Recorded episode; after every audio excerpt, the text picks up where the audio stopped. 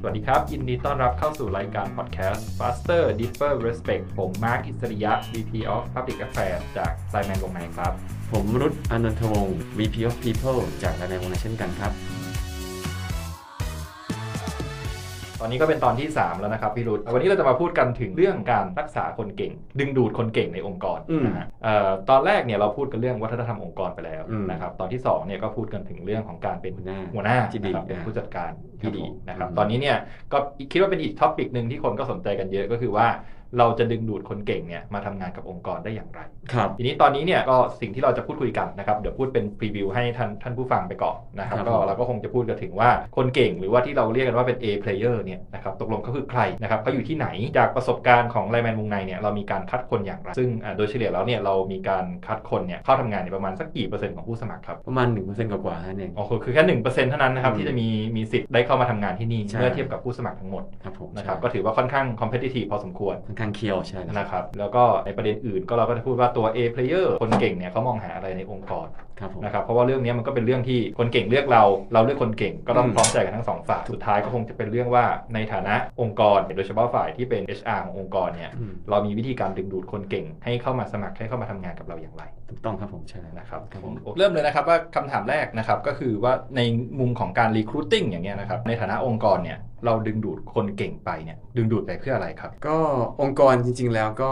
ไม่ได้มีอะไรมากไปกว่าการที่มีวิชั่นหนึ่งขึ้นมานะฮะที่ซีอตั้งขึ้นไว้แล้วก็มีเครื่องไม้เครื่องมือในการทำงาน ไม่ว่าจะเป็นคอมพิวเตอร์เป็นซอฟต์แวร์อะไรก็แล้วแต่แต่สุดท้ายมันคือเรื่องของคนที่จะต้องมา drive สิ่งเหล่านี้ให้มันเกิดขึ้นดังนั้นเรามีคนเก่ง ๆ ที่ดีมารวมกัน แล้วก็มุ่งไปสู่เป้าหมายร่วมกันได้เนี่ยก็จะสามารถบรรลุเป้าหมายขององค์กรได้นะครับผม มีคำพูดนะฮะที่ อืม พูดว่า A player เนี่ยย่อมดึงดูด A player ด้วยกัน อืม ใช่ไหมฮะในมุมของทางการจัดการคนเนี่ยมันมันมีความหมายขนาดไหนครับ มันสำคัญมากนะ เพราะว่าคนที่เป็น A player เนี่ยจะไม่กลัวคนเก่ง พอยิ่งเห็นคนเก่งจะยิ่งรู้สึกเฮ้ยอยากจะทำงานด้วยจังเลยอะไรอย่างเงี้ยขณะที่เกิดเรามี B player เนี่ย B player อาจจะกลัว A player ก็ได้ว่ากลัวเขาจะมาเก่งนำนำหน้าเรางั้น B player อาจจะจ้าง C player C player ก็จะจ้าง D player แล้วองค์กรก็จะได้แต่คนที่แย่ลงไปเรื่อยๆเพราะว่าคนที่ไม่ค่อยเก่งก็จะกลัวคนที่เก่งกว่า แต่ถ้าเกิดเราได้ A player ตั้งแต่ต้นแล้วเราพยายามรักษามาตรฐานเอาไว้ได้เนี่ย A player ก็จะดึงดูดแล้วก็กล้าจ้าง A player เข้ามาเรื่อยๆแล้วก็จะมีองค์กรที่เต็มไปด้วย A player นะครับผม ซึ่งก็มันก็เป็นแนวคิดที่ถ้าเกิดว่าเราไปติดตามวิธีการคัดคนจ้างคนขององค์กรที่เป็นบริษัทชั้นนำในต่างประเทศ ใช่ เช่น Amazon Netflix Google อะไรพวกเนี้ยก็จะเป็น ครับ ท่านี้เหมือนกันหมด ใช่ อย่างที่ Netflix ก็ใช้คำว่า talent density คือความเข้มข้นของคนเก่งในองค์กร และมีความเข้มข้นเยอะ ก็ทำให้เรามีโอกาสที่จะชนะในตลาดได้นะครับผม คำถามถัดมานะครับ อืม ก็คือว่าแล้ว A player เนี่ยตกลงหน้าตาของเขาเป็นยังไงฮะเขาอยู่ที่ไหนครับเขาเขาเป็นแบบสีแขนหกหัวอะไรอย่างนี้หรือเปล่าหรือ ว่าเอาเขาเป็น คือเราเรามีวิธีการคัดกรอง A player ยังไงครับ A player จริงๆ แล้วมันก็เป็นคนที่เราคิดว่าเหมาะกับองค์กรในหลาย ๆ มุม ใช่ไหมฮะ ซึ่งก็มีหลายหลายหลายมิติแหละทั้งเรื่องของความสามารถเรื่องของศักยภาพ เรื่องของว่าเขาเหมาะกับ culture องค์กรด้วยหรือเปล่า ซึ่งสิ่งนี้อาจต้องมาคุยกันแบบดีฟดาวกันอีกตอนหนึ่งนะเพราะเรื่องนั้นยาวมาก แต่คิดว่าคนเหล่านี้คือคนที่เรียนเก่งก็ด้วยนะครับหรือเป็นคนที่มีผลงานที่ชัดเจน แล้วก็โดดเด่นรวมไปถึงคนที่เคยผ่านงานหรือธุรกิจที่คล้ายกับเรามาแล้ว ดึงมาใช้งานได้เลย แล้วก็สามารถที่จะเติบโตไปในองค์กรได้ ครับซึ่ง อืม ซึ่งกรณีของตัวไลแมนวงในเองเนี่ยก็เราก็ต้อง define ตัวเองว่าเราเป็น tech company ใช่ นะฮะแล้วก็มีธุรกิจที่เป็นลักษณะเป็นแพลตฟอร์ม เป็น e-commerce ด้วย ครับผม ครับ ก็ดังนั้นเนี่ยถ้าเป็นองค์กรที่มีลักษณะคล้าย ๆ กันเนี่ย ใช่ นะครับก็จะมีคนเก่งที่ลักษณะเดียวกันที่สามารถเข้ามาทำงานได้ทันที ใช่ครับผม ประมาณนี้ ถูกต้อง นะครับ ครับ อ่ะทีนี้เรารู้ว่า A player เนี่ยอยู่ที่ไหนแล้วนะครับ ทีนี้ถ้าเกิดว่าให้ให้ลอง define คุณสมบัติของ A player เนี่ยออกมาเป็นข้อๆเนี่ยพี่รุธคิดว่าที่สำคัญเนี่ยมีประมาณกี่ข้อครับผม มีที่ไลน์แมนวงในมี 4 ข้อด้วยกันนะครับผม เรื่องแรกคือเรื่องของทักษะก็คือสกิลเนี่ยว่าต้องเป็นคนที่ทำงานได้ตามที่เราวางตำแหน่งตำแหน่งนี้ไว้ เช่น ถ้าเป็นตากล้องต้องถ่ายรูปสวย ถ้าเป็นซอฟต์แวร์เอนจิเนียร์ก็ต้องเขียนโค้ดเก่งนะถ้าเป็นทีมพีเพิลก็ต้องเป็นคนที่คุยเก่ง แล้วก็สามารถที่จะดึงดูดผู้คนได้ใช่ไหมครับอีกข้อหนึงก็คือเรื่องของ potential คือเรื่องของศักยภาพของคนคนนั้นนะเรื่องของความฉลาดเฉลียวในการตอบคำถาม ในเรื่องของตาเป็นประกายหรือเปล่า มีความมุ่งมั่นหรือเปล่า มีความทะเยอทะยานแค่ไหนด้วยหรือเปล่านะครับผม ข้อที่ 3 คือเรื่องของ cultural fit นะครับผมซึ่งที่นี่เราก็จะมีความ define ไว้ชัดเจนว่า core value ของเรามี 3 ข้อคือ innovate faster go deeper respect everyone ต้องถามว่าคนคนนี้เนี่ยมีความ faster ไหมมีความ deeper ไหมมีมีความ respect หรือเปล่า ถ้ามีก็จะมีความ cultural fit น่าจะเข้าคนในองค์กรนี้ได้ สุดท้ายคือดูที่เรื่องที่ของ mindset นะว่า เป็นคนที่มีพื้นฐานจิตใจดีหรือเปล่า แล้วก็เป็นคนที่มี growth mindset หรือเปล่า อันนี้คือ 4 ข้อคือ skill potential cultural fit แล้วก็ mindset ที่คิดว่าเป็นตัวที่จะบอกได้ว่าคนคนนี้เป็น A player ของระแนววงไหนหรือเปล่านะครับผม ทางไลน์แมนวงในปีหนึ่งเนี่ยมีคนสมัครงานสักประมาณกี่คนครับ ผมขอแชร์ Data ปีที่แล้วแล้วกันเนาะปีที่แล้วมีประมาณ 30,000 กว่าคนนะครับผมแล้วก็รับเข้ามาประมาณสัก 400 กว่าคน ถ้ารวมเด็กฝึกงานแล้วนะ ประมาณนี้ ก็คือตีง่ายๆก็ก็คือ 400 จาก 30,000นะก็ประมาณ อ่า 1% หนึ่งแสนนิดๆใช่แล้ว นะครับ อืม ซึ่งก็อันนี้คือปี 2564 ใช่ นะครับ ใช่ ปีที่แล้วนะค ครั รับบ ก็ต้องถือว่าก็มีความคอมเพ t i t i v e สูงทีเดียว ต้องแข่งกันพอสมควรใช่ครับผม ทีนี้ในฐานะที่พี่รุธเนี่ยก็เป็นเหมือนกับคนที่คอยคัดกรอง A player เนี่ยเข้ามาร่วมงานในบริษัทนะครับก็อาจจะตอบได้ดีที่สุดว่า ในอีกทางหนึ่งเนี่ยคือโอเคคนคนอยากสมัครเข้ามาที่นี่เยอะ แต่ในอีกทางหนึ่งเนี่ยเราก็อยากจะดึงดูด A player ให้เข้ามาสมัครเยอะๆเหมือนกัน ใช่ นะฮะทีนี้คำถามถัดมาเนี่ยก็คือว่าแล้ว A player เนี่ยเขามองหาอะไรจากองค์กรนะครับ ครับเท่าที่เคยคุยกับคนที่เป็น A player มาเนี่ยเขาน่าจะมองหาอยู่ 3 อย่างด้วยกันนะครับ เรื่องแรกก็คือเรื่องของงานที่ท้าทาย เพราะว่าคนที่เป็น A player เนี่ยเขาต้องการที่จะเก่งขึ้นเรื่อยๆ อยากจะเก่งขึ้นเร็วๆ อยากจะแบบมีได้งานที่มันท้าทายความสามารถให้เขาได้เติบโตไปเรื่อยๆนะงั้นถ้าเกิดมีงานที่ท้าทายเนี่ยก็ช่วยให้เขารู้สึกว่างานนี้มันน่ามาทำจังเลย ซึ่งงานที่ท้าทายเกิดจากอะไรบ้าง ก็เกิดจากมิชชั่นขององค์กรที่มันท้าทาย เกิดจากสภาพตลาด เกิดจากความแข่งขันกันในตลาดด้วยว่า มันเป็นสิ่งที่เข้ามาแล้วเขาจะได้เรียนรู้ แล้วก็ได้ทำอะไรที่มันนอกเหนือจากขอบเขตความสามารถเขาหรือเปล่านะค คือให้ รับ ผมสรุปง่ายๆก็คือว่าบริตัวบริษัทเอง อืม ก็จะต้องอยู่ในอุตสาหกรรมที่มันกำลังเติบโต ใช่ นะครับแล้วตัวบริษัทเองก็ต้องอยู่ในตำแหน่งในอุตสาหกรรมนั้นน่ะที่ค่อนข้างแข่งขันได้นะครับ ใช่ อยู่ในอันดับที่ดีในอุตสาหกรรมนั้น ถูกต้อง นะครับ ครับผม แล้วข้อที่2เนี่ยก็คือ A player จะมองหา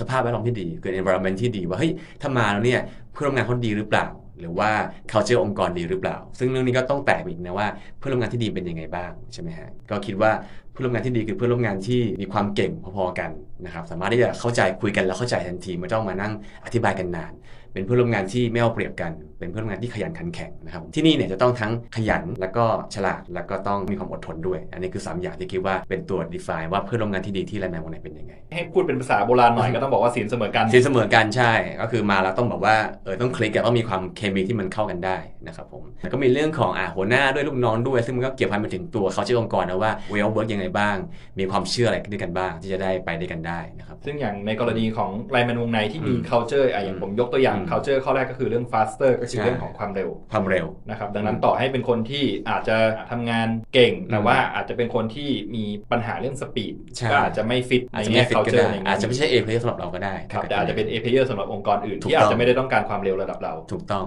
ใช่ แล้วก็อ่า อย่างนี้เป็นต้น ในอย่างความดีเปอร์ก็เหมือนเราต้องเป็นคนที่รู้ลึกรู้จริง แล้วก็ลงไปทำหน้างานได้ แต่เขาเข้าใจเนื้องานจริง ๆ ด้วยเป็นต้นนะครับผม ครับข้อ 1 งานท้าทายนะครับ อืม ข้อ 2 ต้องมีสภาพแวดล้อมในการทำงานที่ดี ครับ นะครับข้อ3อะครับ ข้อ 3 ก็คือต้องมีค่าตอบแทนที่เหมาะสม เพราะว่าคนเราต้องกินข้าวเนาะ นะครับ แล้วก็คนที่เก่งๆ ที่เป็น A player เนี่ยเขามีคนที่คอยมาจีบตลอดเวลาอยู่แล้ว LinkedIn ก็มีทุกคนก็พร้อมที่จะโดน approach ตลอดเวลาได้อยู่แล้วดังนั้นเราจะทำไงให้ให้คนที่เป็น A player เนี่ยเขารู้สึกว่าเราเห็นคุณค่าเขาแล้วก็ recognize เขา และวิธีการที่จะ recognize ที่ดีที่สุดก็คือการที่จะตอบแทนเขาไม่ว่าจะเป็นเงินเดือนหรือโบนัสก็แล้วแต่ที่มันสอดคล้องกับความสามารถเขาแล้วก็ contribution ที่เขามีต่อองค์กรด้วยนะครับผม คำว่าค่าตอบแทนที่เหมาะสมนี่คือยังไงครับผมต้องแพง อืม หรือหรือไม่แพงหรือยังไงฮะอันนี้อันนี้พอขยายความ มัน ได้ไห ก็ ครับ มีหลายปัจจัยเนาะผมคิดว่าหนึ่งคือต้องเหมาะสมในแง่ที่ว่าเราสู้กับตลาดได้นะแต่คู่แข่งในตลาดที่เป็นอยู่ในอินดัสทรีเดียวกันเนี่ยเขาจ่ายประมาณเท่าไหร่แล้วก็พยายามที่จะแมทช์เขาให้ได้หรือดีกว่าเขาให้ได้ คือพูดง่ายๆคือความแพงไม่แพงเนี่ยมันเป็นเรื่องของความสัมพันธ์ ความสัมพันธ์มากกว่า กับตลาด กับตลาดมากกว่านะครับแล้วก็สองคือมันก็ต้องดูได้ว่ามันแฟร์คนในทีมเมื่อเปรียบเทียบกับอายุงานเปรียบเทียบกับผลผลงานเขาด้วยอะไรอย่างเลยเพราะว่าถ้าเกิดมันมีความไม่แฟร์กันคนที่ทำงานเยอะกว่าทำงานมานานกว่าแล้วค่าตอบแทนน้อยกว่าเนี่ย นั้นก็มีโอกาสที่คนจะเสียความรู้สึกได้ถ้าเกิดเขารู้ว่าเขาทำงานมาขนาดนี้แล้วเขาไม่ได้ค่าตอบแทนที่ดีเท่าเพื่อน หรือว่าคนที่เขาคิดว่ามีผลงานพอๆกันอะไรอย่างเงี้ย การปรับค่าตอบแทนเนี่ยมี อืม ผลไหมฮะในเมื่อว่าคนที่เป็นคนเก่ง อืม A player เนี่ยจะถูกดึงดูดตลอดเวลา ใช่ แต่ว่าองค์กรเนี่ยมีการปรับเงินเดือนโดยเฉลี่ยก็คือปีละครั้ง ปีละครั้งใช่ ซึ่งนั่นก็เป็นสิ่งหนึ่งที่เราคิดว่าเป็นจุดจุดแข็งของที่ไลน์แมนวงในที่เรามีโอกาสจะปรับเงินเดือนปีละสองครั้ง ถ้าคุณเป็นไฮเปอร์ฟอร์เมอร์ ครับ ผมเพราะว่าอย่างที่บอกถ้าเกิดเราร้อยครบหนึ่งปีเนี่ยบางที คนบางคนที่เขามีโอกาสเข้ามามากมายเนี่ยเขาอาจจะรอไม่ได้ ถ้าเกิดมีอีกที่หนึ่งมาให้เงินเดือนขึ้น 15 20%ตลอดทุกๆ 3 เดือนอย่างเงี้ยเราก็ต้องพยายามที่จะ calibrate เงินเดือนให้มันสอดคล้องกับความสามารถของเขาข้อแรกเราเขาได้เงินงานที่ท้าทายใช่ไหมเขาเก่งขึ้นมาขนาดนี้แล้วทำไงให้ค่าตอบแทนมันตามทันหรือใกล้เคียงกับความสามารถของเขาด้วยนะครับ ครับคำว่าคาลิเบรตเนี่ยผมก็เข้าใจว่าคนส่วนใหญ่ก็จะไม่ได้ยินเรื่องคาลิเบรตสีจอ อ่า ใช่ไหมแต่ของเราเนี่ยใช้กับคำว่าคาลิเบรตเงินเดือน งานรีเบทเงินเดือน ก็ ใช่ คือการปรับเงินเดือนให้อยู่ในอัตราที่เหมาะสม ที่เหมาะสมกับความสามารถแล้วก็ให้มัน เนื้องานสอดคล้องแล้กับวก็ คตนใน ลาด ทีมด้วยแล้วก็ตลาดด้วยใช่นะครับอันนี้ก็คือสิ่งที่พยายามทำอยู่ตลอดนะครับผม ครับก็ดังนั้นก็ก็คิดว่า 3 ข้อที่เราพยายามดึงดูดนะฮะก็คือเรื่องของงานท้าทายนะครับซึ่งตัวของไลแมนวงในเองเนี่ยก็อยู่ในอุตสาหกรรมเทค ครับ นะครับที่เติบโตสูงนะครับแล้วก็ถือว่าเป็นเพลเยอร์ที่เป็นเบอร์สำคัญของตลาด ครับ นะครับสภาพแวดล้อมที่ดีก็ผมก็คิดว่าเรื่องของสวัสดิการเราก็คงพูดไปเยอะแล้ว อืม นะครับเรื่องของ culture ก็พูดไปในตอนที่แล้ว ครับ นะแล้วก็เรื่องของค่าตอบแทนก็ทาง ครับ ที่พี่รุธพูดไปเมื่อ ครั สั บ กครู่นะครับทีนี้อ่าถ้าเกิดว่าสตอรี่ที่เราจะดึงดูด คนเก่งเนี่ยมีอยู่ด้วยกัน 3 เรื่องอย่างที่กล่าวไปแล้ว ครั นะครับ บทีนี้อยากจะถามในเรื่องของ Channel อืม นะครับว่าเราจะกระจายเรื่องพวกเนี้ยไปให้ A player ที่เราสนใจดึงดูดเขาเข้ามาทำงานเนี่ยเรากระจายเรื่องเนี้ยออกไปผ่านช่องทางไหนบ้างอะ ก็คิดว่าช่องทางที่ที่น่าเชื่อถือที่สุดแล้วกันนะก็คือช่องทางที่เกิดจากออกจากปากของพนักงานเอง เพราะว่าเขาเป็นสิ่งคนที่มาเล่าเรื่องโดยที่ไม่ได้ผ่านฟิลเตอร์จากทีม PR หรือทีม People หรือทีม Marketing ขององค์กรนะ ซึ่งก็เป็นวิธีที่คนส่วนใหญ่พยายามใช้กันอย่างเช่นว่า อืม มีคนจะสมัครงานที่นี่ก็ อื จะ ม ต้องไปหาเพื่อนของเพื่อนของเพื่อนที่อยู่ อ่า ที่นี่แล้วก็ถามว่าเป็นไงบ้าง ใช่ ใช่ไหม ครับ ฮะ ผมทั้งซึ่งเราเองก็พยายามที่จะมีพื้นที่ที่มันชัดเจนมากขึ้นแล้วกัน ก็คือเรามีบล็อกชื่อว่า Live at l i n e m a n วงในที่ให้พนักงานมาเขียนเล่าเรื่องราวของเขาได้ว่าเขาทำงานอะไรอยู่ งานมันท้าทายยังไงบ้าง เพื่อนร่วมงานเป็นยังไงเขาเชื่อเป็นอย่างไร โอเค อาจจะยังพูดเรื่องค่าตอบแทนไม่ได้แต่ว่าอย่างเขาก็จะบอกว่าเอ้ยเรามีมีอะไรหลายอย่างที่ช่วยให้พนักงานรู้สึกว่าเขาอยู่แล้วเขาแฮปปี้แล้วก็เติบโตไปได้เป็นอย่างดีนะครับ ซึ่งอันเนี้ยผมผมมีประสบการณ์มาแลกเปลี่ยนนิดนึง อืม ตรงที่ว่าแคนดิเดตเข้ามาเป็นพนักงานได้ไม่นานเนี่ย อืม ฟีดแบ็กอันหนึงที่ได้เนี่ยก็คือเนื้อหาในบล็อกเนี่ยกลับมาทำงานจริงๆเนี่ยไม่ต่างกันเลย อ่า ซึ่งอันนี้คือเป้าหมายของเรา อันนั้นคือสิ่งที่เราภูมิใจนะว่าเราสิ่งที่อยู่ข้างนอกข้างในเนี่ยมันมันสอดคล้องกันนะครับผม ครับ อืม แล้วก็เอ่อในอีกในอีกด้านหนึ่งก็คือผมก็เป็นคนอ่าเหมือนกับคอยอิดิทเนื้อหาบล็อกก่อน อืม ก่อนขึ้นด้วย อืม คนหนึ่งอะนะครับ อืม ในทีมนะครับ อืม ก็ policy อันหนึ่งที่ใช้เนี่ยก็คือเอาเข้อจริงเนี่ยก็แทบไม่ได้แก้เลยเลย ใช่ คุณอยากเล่าอะไรก็เล่า ใช่ นะครับสิ่งที่แก้ก็อาจจะมีเพียงว่าเอ้ยอันนี้อาจจะเป็นความลับโปรเจกต์ที่ยังไม่เสร็จ อ่า ขอตัดออกนิดนึง ครับ นะครับแต่ว่าเราเอาเข้อจริงก็แทบไม่ได้ตัดประเด็นที่เป็นเชิงลบออก ถูกต้องก็คือเราก็อยากให้มันเล่าให้มันมีทางให้มันมีความจริงแหละมีความ ครับ เรียลของตัวเนื้อหาอยู่เหมือนกัน เพราะว่าสุดท้ายแล้วคนก็จะเชื่อในสิ่งที่มันฟังดูจริง ไม่ใช่สิ่งที่ถูกทำขัดเกลามาจนแบบว่ามันเพอร์เฟกไปหมดอยู่แล้วอะไรอย่างเงี้ยนะครับผม ซึ่งผมก็เข้าใจว่าหลาย ๆ ที่ก็มีการใช้เรื่องของบล็อกของ อืม พนักงานเหมือนกัน อืม นะฮะก็คิดว่าเป็นวิธีมาตรฐานในอุตสาหกรรม ใช่ครับ ครับผม แล้วก็อีกช่องทางหนึ่งก็คือพนักงานไปเขียนเล่าเองบน Facebook ของตัวเองหรือว่า IG ของตัวเองเนาะพอเรามีกิจกรรมต่างๆ พนักงานก็จะถ่ายเป็น IG Story หรือเขียนเป็นเซตัสอัปเดตแล้วก็ไปเล่าให้ฟังกับเพื่อนๆ ที่เขาเขาอยากจะอวดแหล้วว่าเขามีชีวิตที่น่าอิจฉาแค่ไหนเวลาทำงานกับองค์กรที่เขาชอบอะไรอย่างเงี้ย ซึ่งตรงเนี้ยเราไม่สามารถควบคุมได้เลย ก็ control คือ ไม่ได้ เรามีหน้าที่ทำให้พนักงานภูมิใจ ถูกต้อง แล้วก็อยากเล่าเรื่องพวกนี้อยากไปอวดเพื่อน อยากจะไปขิงโชว์ อยากจะไปอะไรก็ว่ากันไป ถูกต้อง แล้วก็เป็น voice ของพนักงานที่ไปยังกลุ่มเพื่อนๆเขา ครับผม ที่อาจจะเป็น A player ด้วยกัน ครับ แล้วก็ทีม People เองก็จะมีทีมเอ่อทีม Employer Branding ที่ช่วยเอาอามีเรื่องราวพวกเนี้ยก็มีช่องทางต่างๆ ไม่ว่าจะเป็น Instagram หรือว่า Facebook Page อะไรก็แล้ว แต่เพื่อช่วยให้เป็นพื้นที่ในการที่จะให้พนักงานอ่าปล่อยบล็อกได้หรือว่าจะใช้แฮชแท็กได้ในการที่จะพูดถึงถึงตัวองค์กรนะครับ การบอกเล่าแบบปากต่อปากนี่มันเกิดขึ้นเป็น organic อยู่แล้ว ถูกต้อง แต่เรา formalize ให้มันเกิดโปรเซสที่จับต้องได้ ฮะ เขียนอ้างอิงได้ผ่านช่องทางที่เป็น official ของบริษัทหน่อย ใช่แล้วก็จะได้รวบรวมได้ด้วยว่าอ่าเรามีใครพูดถึงเราบ้างเราจะได้เอามาไว้ในที่เดียวกันจะได้คนมาหาเราได้ง่ายนะครับผมซึ่งก็จะเป็นลูปกลับไปว่า พนักงานที่เป็น A player เนี่ยก่อนจะมาสมัครงานกับเราเขาจะมีงานทำกันบ้านอยู่แล้วเฮ้ยทำงานองค์กรนี้เป็นอย่างไรบ้างก็ไปเสิร์ชดูใน Google แหละแล้วเขาจะเจอบล็อกของเรา เจอโพสต์ของเพื่อนของเราของพนักงานเราอะไรเงี้ยช่วยให้เขามีความพร้อมมากขึ้นและมีความมั่นใจมากขึ้นในการที่จะมา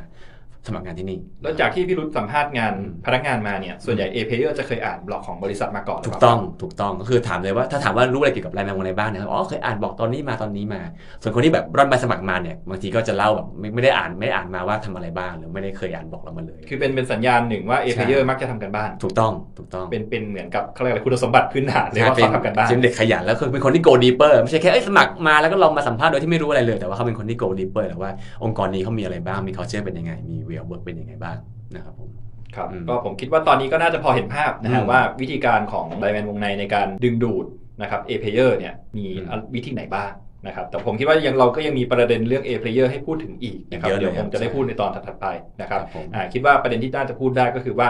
อ่าตอนสัมภาษณ์เนี่ยเรามีวิธีการคัดกรองยังไงว่าคนเนี้ย อืม เป็น A player จริงหรือเปล่า ถูกต้องครับ นะครับแล้วก็ในอีกด้านหนึ่งถ้าเกิดว่าในมุมของคนที่เป็นพนักงาน อืม นะครับว่าเฮ้ยฉันเป้าหมายของฉันเนี่ยฉันอยากจะเป็น A player ในองค์กรเนี่ยฉัน อืม มีวิธีการในการพัฒนาตัวเองอย่างไร ให้เกิดคุณสมบัติที่เป็น A player ที่องค์กรต้องการ ใช่ครับ นะครับซึ่งตรงนี้เนี่ยเดี๋ยวเราก็คงจะมาเล่าต่อกันในตอนถัดๆไป ครับผม สำหรับตอนนี้นะครับพอดแคสต์ faster deeper respect นะครับตอนที่ 3 ก็คงจบลงเท่านี้ครับ ครับผม ผมรุตอานนทวงศ์ ครับมาร์คอิสริยะครับเดี๋ยวไว้พบกันต่อในตอนหน้าครับ สวัสดีครับผม สวัสดีครับ